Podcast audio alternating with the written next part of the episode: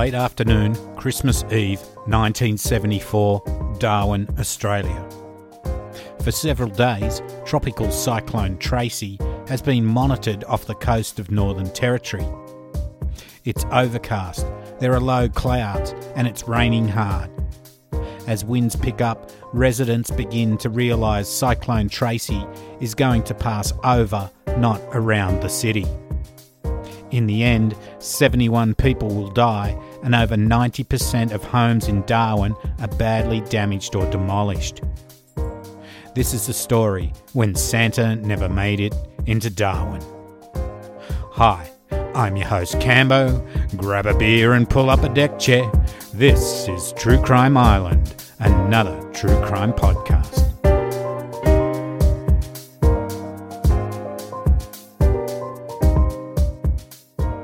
Okay, Islanders. First of all, we need to talk about what Darwin was like in 1974.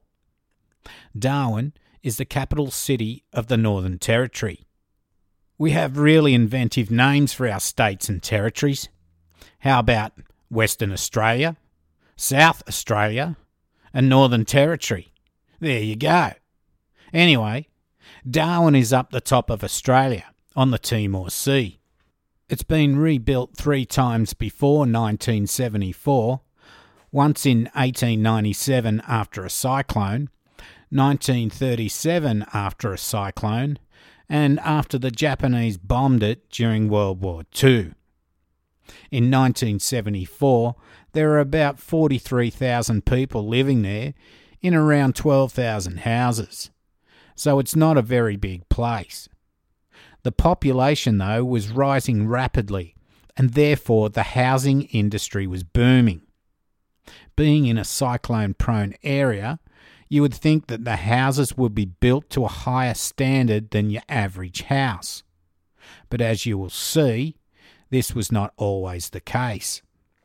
Darwin has a tropical climate with distinct wet and dry seasons. However, the temperature is pretty constant all year round, between 30 to 32 degrees centigrade or about 90 degrees Fahrenheit. Most people were employed in the mining, defence, fishing, and tourist industries. It was a pretty laid back little town for a capital city. Darwin gets plenty of cyclone activity during the wet season, which is mainly between December and March, but most are pretty harmless or pass well away from the city. I say most. So as we get towards Christmas Eve 1974, the weather starts to turn. As the Bureau of Meteorology website says, Tracy was first detected as a depression in the Arafura Sea on 20th of December 1974. It moved slowly southwest and intensified, passing close to Bathurst Island on the 23rd and 24th. Now, earlier in the month, Cyclone Selma had been predicted to hit Darwin, but moved north away from the city and died out. So, Aussies being Aussies, and it being Christmas Eve and all, the warnings over the radio and TV were largely ignored. So, rather than prepare for the weather, everyone was stocking up the fridge full of tinnies and getting ready to party. The wind and rain just kept getting heavier. By lunchtime, Tracy had turned sharply to the southeast around Cape Fourcroy on Bathurst Island and was headed straight at Darwin. I mean, it does a total 90 degree turn. Still, people were largely ignoring the ever increasing winds and rain and the top priority flash cyclone warnings issued on radio and TV. Although most businesses and government departments did prepare for the cyclone. Now, I'll let you listen to the warning.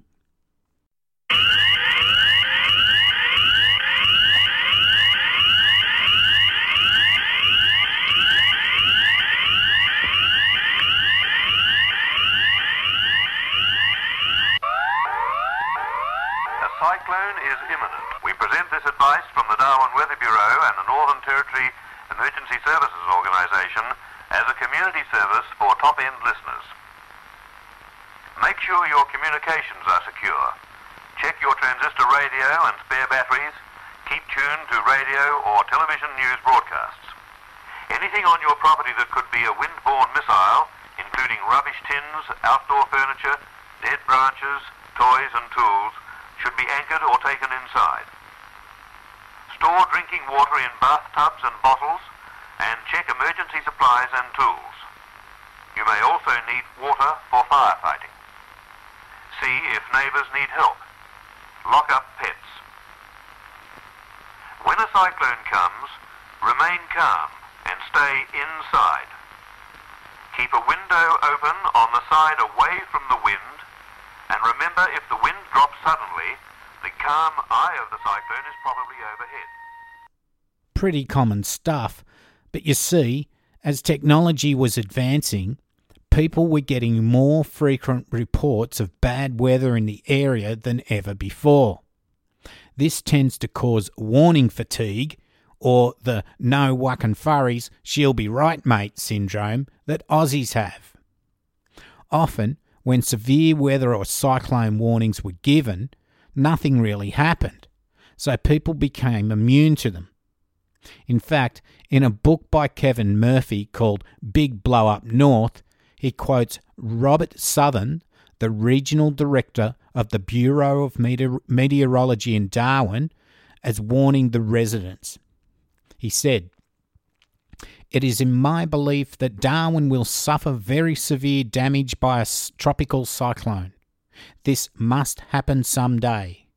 When it does strike, hundreds of dollars worth of damage will be caused to the majority of buildings. Hundreds of dollars. Well, it was in the early 70s.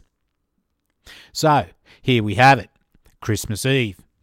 All the children who were on school holidays at the time would be so excited that Christmas was just one sleep away and they would wake up to all the presents that Santa had dropped off the night before.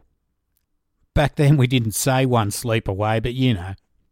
A lot of the adults were starting to hit the piss and celebrate after work, as they would have Christmas Day and the next day, Boxing Day, as public holidays. There are pictures online showing some pretty wild parties going on that night. So, as late afternoon became night, Darwin was covered by low, heavy clouds with sudden gusts of wind bringing localized storms. These were starting to increase in frequency and intensity. The HMAS Arrow, an, attack class patrol boat captained by Robert Dagworthy, was sent about one kilometre offshore from Stokes Hill Wharf to a cyclone buoy or buoy, which once you're there, no cyclone is going to cause you a problem. It's supposed to be safe, but we'll see how they get on later.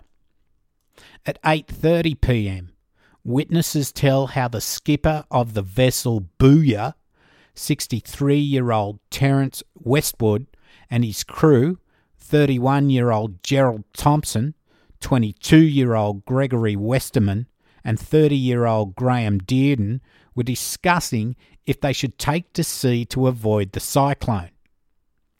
Also on board was a guest, 24 year old Ruth Vincent. The Booyah was a three masted schooner built in 1917. It was last seen anchored off Fort Hill Wharf in Darwin Harbour. Also at sea was a smaller vessel called the Darwin Princess, a steel passenger ferry licensed to carry 200 people. It was captained by 28 year old Raymond Curtin. It's unclear if it was put out to sea or if it broke her moorings. Uh, the captain was the only person on board.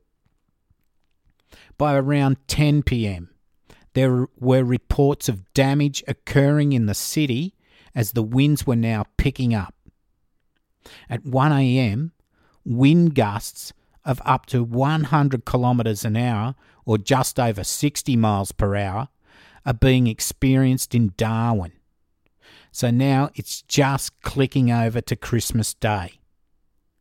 Numerous reports of severe damage in and around Darwin were received in the Bureau's Tropical Cyclone Warning Centre. Communications with the mass media were lost when both radio stations failed. Then, as 3 a.m. approached, shit was starting to hit the fan.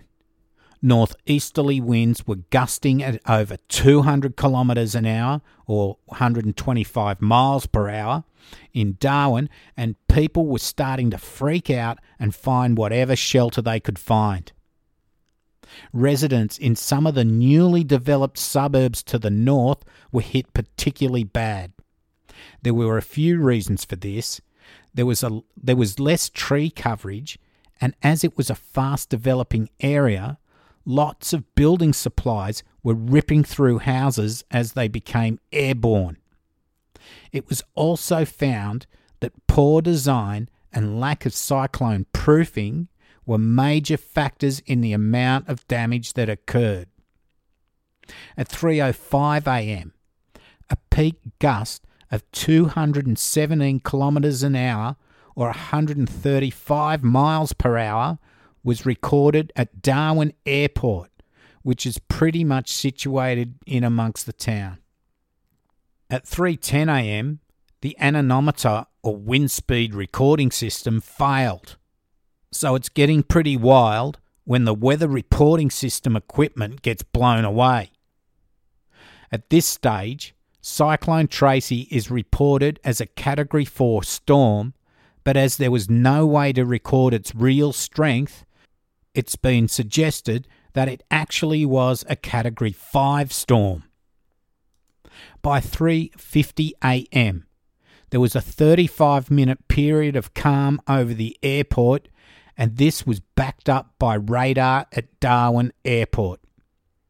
So, at this stage, most houses have already suffered damage, and as you all may well know, especially listeners from the US, the calm in the eye of the storm is only very temporary as the storm passes over and hits you from the other side. By 4:25 a.m., the calm has ended at the airport and Cyclone Tracy's winds are now hitting from the southwest. But there's no gradual build up. Instead, the full force of the cyclone hit Darwin and already weakened houses succumb completely. There was corrugated iron sheeting, tree branches, other rubble from collapsing buildings flying all over the place like missiles and was finishing off anything that had survived the first onslaught of the cyclone. At 4:30 a.m., the airport's radar tracking fails. By 6 a.m., the winds pretty much died down as Tracy had weakened and moved off towards How- Howard Springs, about 30 kilometres or 20 miles southeast of Darwin.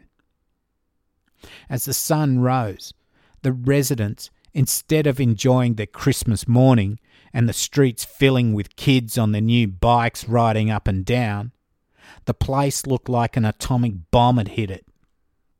What was interesting about the cyclone was it, that it was relatively small but very intense, and that sounds like some people I know. 90% of residential buildings were damaged or totally destroyed. If you Google images, you will see how whole suburbs were flattened. I will post one on my Instagram account. The official death toll would be 65, but later on it would be raised to 71 to include those missing at sea. Remember, I did tell you about three boats or ships, whatever you call them, uh, earlier on in the story. Well, the Booyah and the Darwin Princess were both missing. They would both remain missing until 2003 when divers located the Booyah in about 20 metres of water, about 9 kilometres or 6 miles offshore. It was in most part intact, lying on her starboard side. Soon after, the wreck of the Darwin Princess was also found close by, and it's unclear whether it was going to the aid of the Booyah. No human remains were found on either wreck, but some personal effects were found and they were identified by relatives.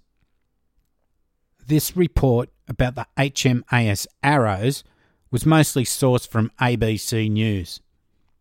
Okay, the HMAS Arrow's anchor, winch, and cable slips were ripped clean from the deck of the ship, leaving the vessel at the mercy of 200 km hour plus winds.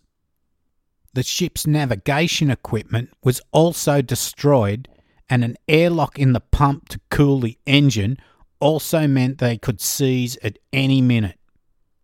So they decided to try and ground the ship further inland but they would almost be blind on how they could get there. Once they got close to the wharf, Captain Dagworthy gave the order to abandon ship and they had to use the waves to climb up onto it. Still, two of his men perished able seaman Ian Rennie and petty officer Leslie Catton. Captain Dagworthy went on to say that the rain actually took the paint off the metalwork. Also, as he was last to abandon ship, he couldn't make it up to the wharf as the ship had now taken on so much water. He goes on to say, I actually jumped into the water, was swept through the wharf, and was found the next day on the mud flats. Now that's some sort of tough mofo there. Captain Dagworthy also went on to say if it was not for the teamwork of his crew, more people would have died. We had been together in a small ship. You become a really great team. I want people to remember what happened to Arrow, and I want people to remember the two sailors who lost their lives. My two mates. Kevin Murphy, in his book, recounts the story by a Darwin woman who survived the storm. There was a horrible high pitched sucking noise all round the house from the wind pressure against the windows and the noise of loose debris being bowled along the road. More uncanny and frightening than that was a sudden bursting sound from the other end of the house, and then everything seemed to happen at once. The radio went off, the lights went out, the wind became unbelievably stronger, and there was rain, thunder, and lightning. Above the noise of the storm, flying debris and breaking trees came to a great rending noise of cracking wood, creaking and straining, and the whole place was shaking. As we got under the bed, there was one great heave. Suddenly we could see the sky and feel the rain. Our roof was gone. We dived under the bed and lay on our tummies, not knowing what would happen now. Another big gust and heave, and the foot and legs gradually sank down into the floorboards. By this time, we were lying in water. I tried to crawl out on my side, but came up against something solid and unmovable. The wardrobe had tipped over onto the bed. It was impossible to lift the bed with our backs, but Harold managed to squeeze out on his side and told me to stay put. It was horrific to be left lying on my tummy in the cold water, dark and noise, all by myself. This was my most panicky moment. The restriction and feeling of being trapped all added to the general feeling of helplessness. The two walls of the passage began to fall together like a pack of cards. I looked up and could see them waving about my head, and I wondered why we had not been hit by anything falling from the sky, not even bits of glass. I found I had one foot in the kitchen vegetable rack and wondered how it got there. Then a packet of Omo, which is washing powder, descended and the rain on us tasted soapy instead of salty, and our fingers were slimy. Then came the very worst. Tracy was obviously having her last fling, and it was beyond description. The thunder and lightning were continuous. The thunder was a distant rumble, blanketed by the wind noise, which was a cross between a screech and a roar. On top of that was the creaking of breaking timber and the straining of joints. All over was the din of flying tin as it wrapped itself around bending electric poles and spiked itself on railings. Everything shook, and so did we from cold and fright. We tried to keep those two walls from falling together, with us in between, and by standing with our bottoms against one and our hands against the other. A hopeless thing to do, but it may at the time have helped to keep our thoughts off other things. So there we were, with our backs literally to the wall, heads down against the lashing rain, hanging on for our lives. I hoped the walls would fall quickly and hit us hard so we would not know anything. Being elevated to first floor level, my mind blanked at what would happen when everything collapsed and us with it. Looking back, I can only liken that experience to being towed standing up in a fast open boat through a rough sea in the dark. Even that could not include the possibility of one or both of us being injured by flying debris. What a terrifying story. I don't have the author of that story, but uh, anyway, let's go on. So now that Darwin's been flattened, the rescue and relief measures were soon underway. Major reception centres were set up at Katherine, Tennant Creek, and Alice Springs. A huge evacuation effort was now underway with a priority as follows Priority 1 Pregnant women, the sick and injured. Priority 2 Women and children only, unless the father was decided as essential to the well being of the group. Priority 3 elderly people. Priority four, married couples. And priority five, the poor single people, forever alone. Of the over 40,000 population, so there's about 43,000 people there, 35,000 were to be evacuated by air and road over the next few days. On December 26, there was 1,169 evacuated by air. On December 27, 4,083 by air and 4,200 by road. On the 28th of December, 8,223 people by air and 1,000 by road. On the 29th of December, 7,106 by air and 1,200 by road. On the 30th of December, 4,069 by air and 634 by road. On the 31st of December, there was 978 by air and 200 by road. So in total, we had 25,628 residents evacuated by air and 9,734 by road.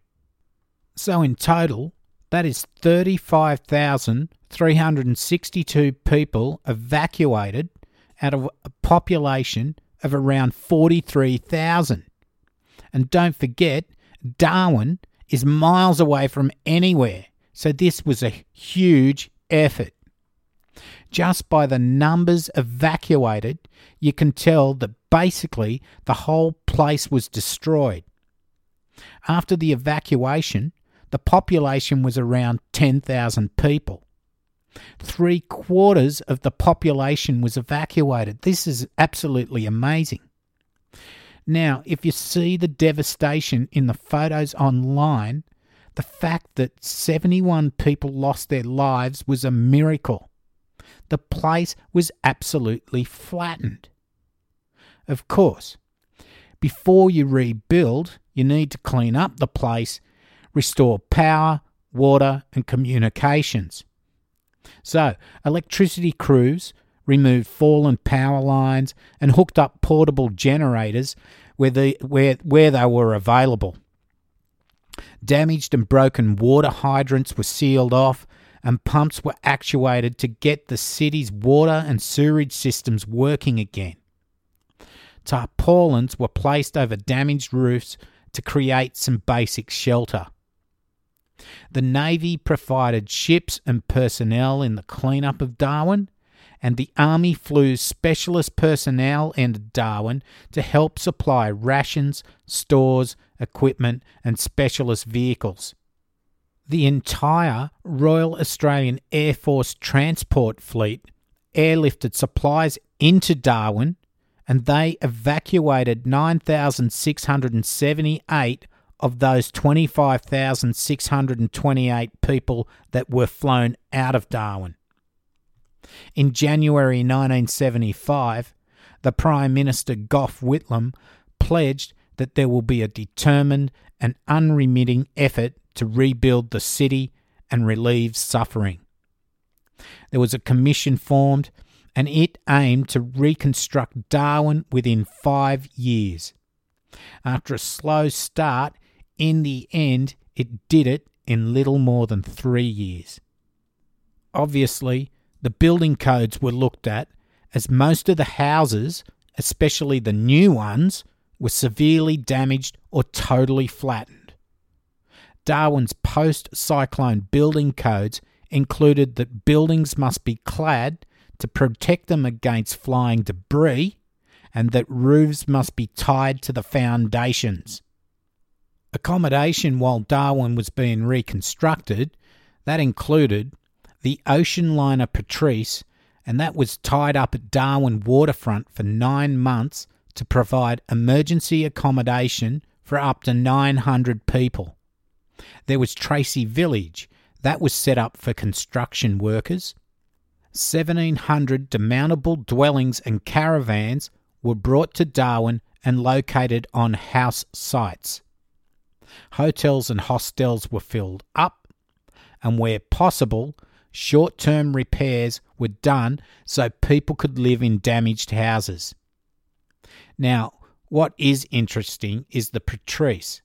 Now, that was a cruise ship just before Tracy hit, and my grandparents sailed on it, and I was on board visiting just before it set sail. So there you go. There are many other stories from survivors of Cyclone Tracy, but I found this one that stood out, and the kid that wrote it was only a little bit older than me at the time.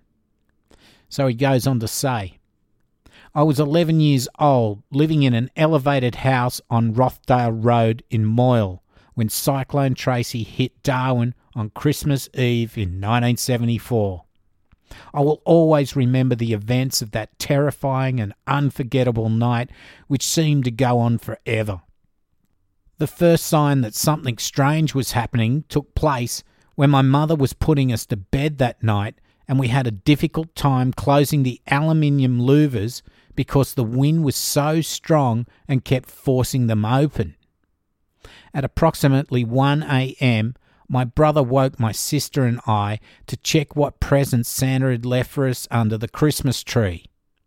When we got to the lounge room, we were drawn to the window to look outside at the storm, particularly as the sound of the wind was so loud and eerie. What we saw still lives on in my memories as being pretty spectacular. Our yard was covered in a silver glow, which made us think that somehow it had snowed in Darwin. Being kids and in our naivety, this was possible, especially in all the anticipation and excitement that comes with Christmas. It wasn't too long before our excitement was interrupted by our uncle, who had decided to get up as he became increasingly concerned about the force of the wind, which was making a horrible howling sound. When we told him that it had snowed in our yard, he immediately took a look for himself. But instead of sharing our excitement, he became quite serious and started loud, loudly knocking on my parents' bedroom door to wake them up. The silver we thought was snow glowing on the lawn, we later learned was corrugated roofing iron from other houses. At the time, we didn't know that my parents were in fact awake, discussing the force of the cyclone and agreeing that they made a good decision not to attend midnight mass in such bad weather. So it was by pure chance my parents decided to check on us. When they opened the door, they were surprised to see us awake and standing at their doorway because they had not heard us calling out over the noise of the wind. This in itself is incredulous, as my mother is one of those people who was blessed with being a very light sleeper and it has incredible hearing, as she would always hear us if we had left our beds in the middle of the night. Standing in the hallway, my father suggested my mother take towels and blankets into the bathroom and start filling up the bathtub. As he said this, there was a loud crashing sound. Something had hit the lowest section of aluminium louver in my brother's bedroom. This was the first in a chain of events that would take place in a very long and emotionally drained night. As my parents went into action preparing the bathroom and fixing the window damage, my siblings and I were to wait it out in my parents' bed. I remember looking at where the ceiling and wall connects, watching brown water streaks running down the wall. When I called out to my father, he immediately yelled out for us to run to him. Seconds after closing the door, we heard a loud crashing sound as the wall succumbed to Tracy's force. Minutes later, something smashed the glass louvers. The bathroom became our safe haven for the next couple of hours while my father and uncle tried to decide the safest option to get us downstairs to the safety of the storeroom. During this time, there were so many snippets of memories that I can recall, like watching our huge three seater red leather lounge flying through the air down what had been the hallway through to the empty void of what had been my parents' bedroom. Looking out the bathroom window towards the airport and seeing a black twister cutting a path through the bush, and my father telling us to get away from the window worried glass would shatter and we would be hurt. When the bathroom roof began collapsing and debris started falling down on top of us, my father moved us, moved us across the small passageway to the toilet, now made more difficult with the wind tearing through the passageway, threatening to carry anything in its path into the dark unknown. My mother still has a small scar on her wrist which is testament of my father's determination to not lose his grip as he pulled her across to join us.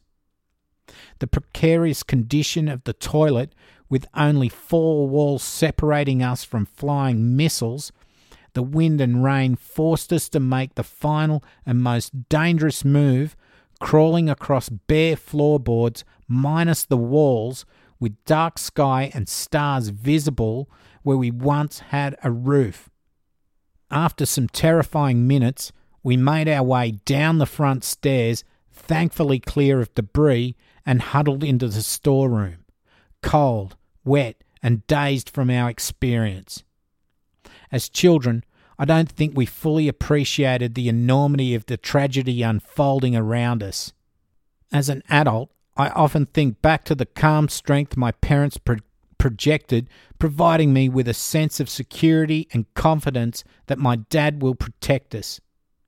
On a lighter note from that horrific night, I often think of my father teasing my mother of her decision to pick the old towels and blankets over the recently purchased new ones from the linen cupboard because she did not want them to get wet. But after everything was over, the linen cupboard was never seen again. This taught me a very valuable lesson which has stayed with me forever, and that is the most precious and valuable thing we all have are our loved ones. You can replace furniture, houses, and personal belongings, while family and friends are irreplaceable. After the cyclone, my parents chose to stay in Darwin and would not be evacuated. Well, what a horrific story. They're so lucky to, to be alive. I remember when I was a kid, it was Christmas Day, on the and on the TV, the first pictures of the devastation came in. This scared the shit out of me for years to come. Whenever there was a storm, and there were some pretty big storms, I would be freaking out in bed just waiting for the roof to blow off. It really did mess with my brain, so to have actually gone through this, I can't imagine how distressed you would end up. And back then, PTSD was not really a really a thing.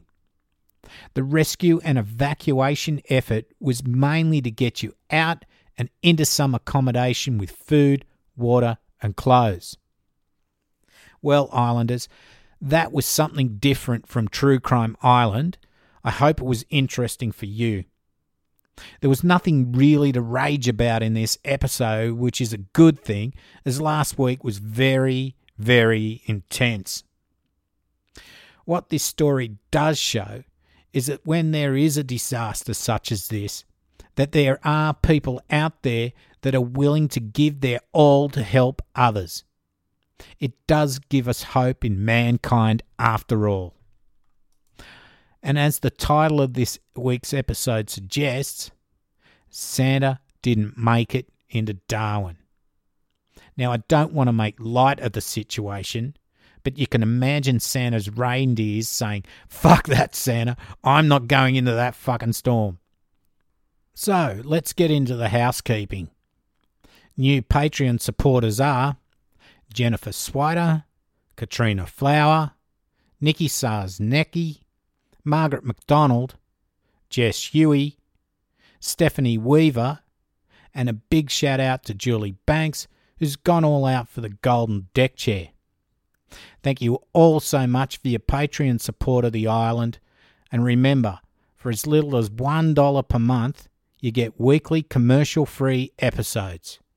If you'd like to sign up, go to patreon.com forward slash true crime island, or if you would just like to donate once off, you can do it via PayPal using my email address of cambo at True Crime Island. Currently, we're saving up to build a new PC. On the website truecrimeisland.com, there's also a link to merchandise such as t shirts, hoodies, and you can get yourself a mug of rage.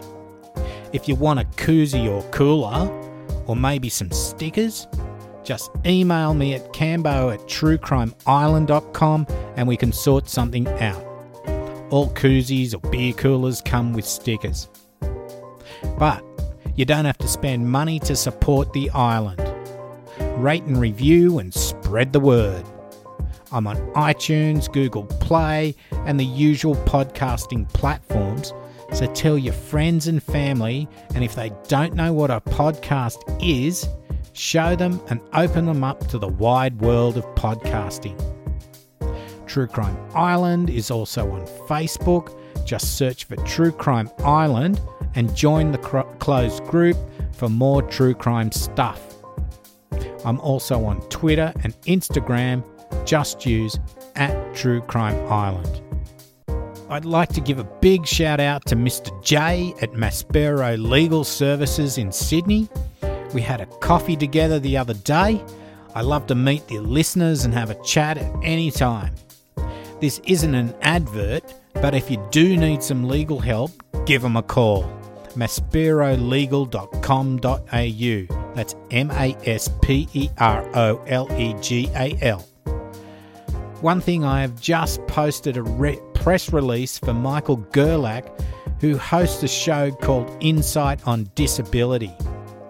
Michael will interview Jean Wehner, Jane Doe from The Keepers. He's going to discuss her new book. All the details are in the press release on the Facebook page, or just search for Insight on Disability. He'll have all the details there as well. So, today I do have promos to run. We haven't run them for a couple of weeks. The three I have this week So please be patient that I do have three. Give them a listen after I sign off. One is from my podcast buddy in the US, Ed Dentzel, who hosts the Unfound podcast. Go and have a listen to that, that one and join his Facebook group. The next is from the two Mikes from Criminology, another fantastic show. And the third one is from Bazar Henderson. He has a great podcast from Scotland for all those accent lovers out there. I'm sure you'll fall in love with him. Halloween is coming up, so look out for the Minds of Madness, Murder Under the Midnight Sun, The Trail Went Cold, and Encrypted, just to name a few of some of the Halloween specials coming up. Okay, Islanders, that just about wraps it up. I'm Cambo, and you've been listening to True Crime Island. Good night, and don't forget to delete your browser history.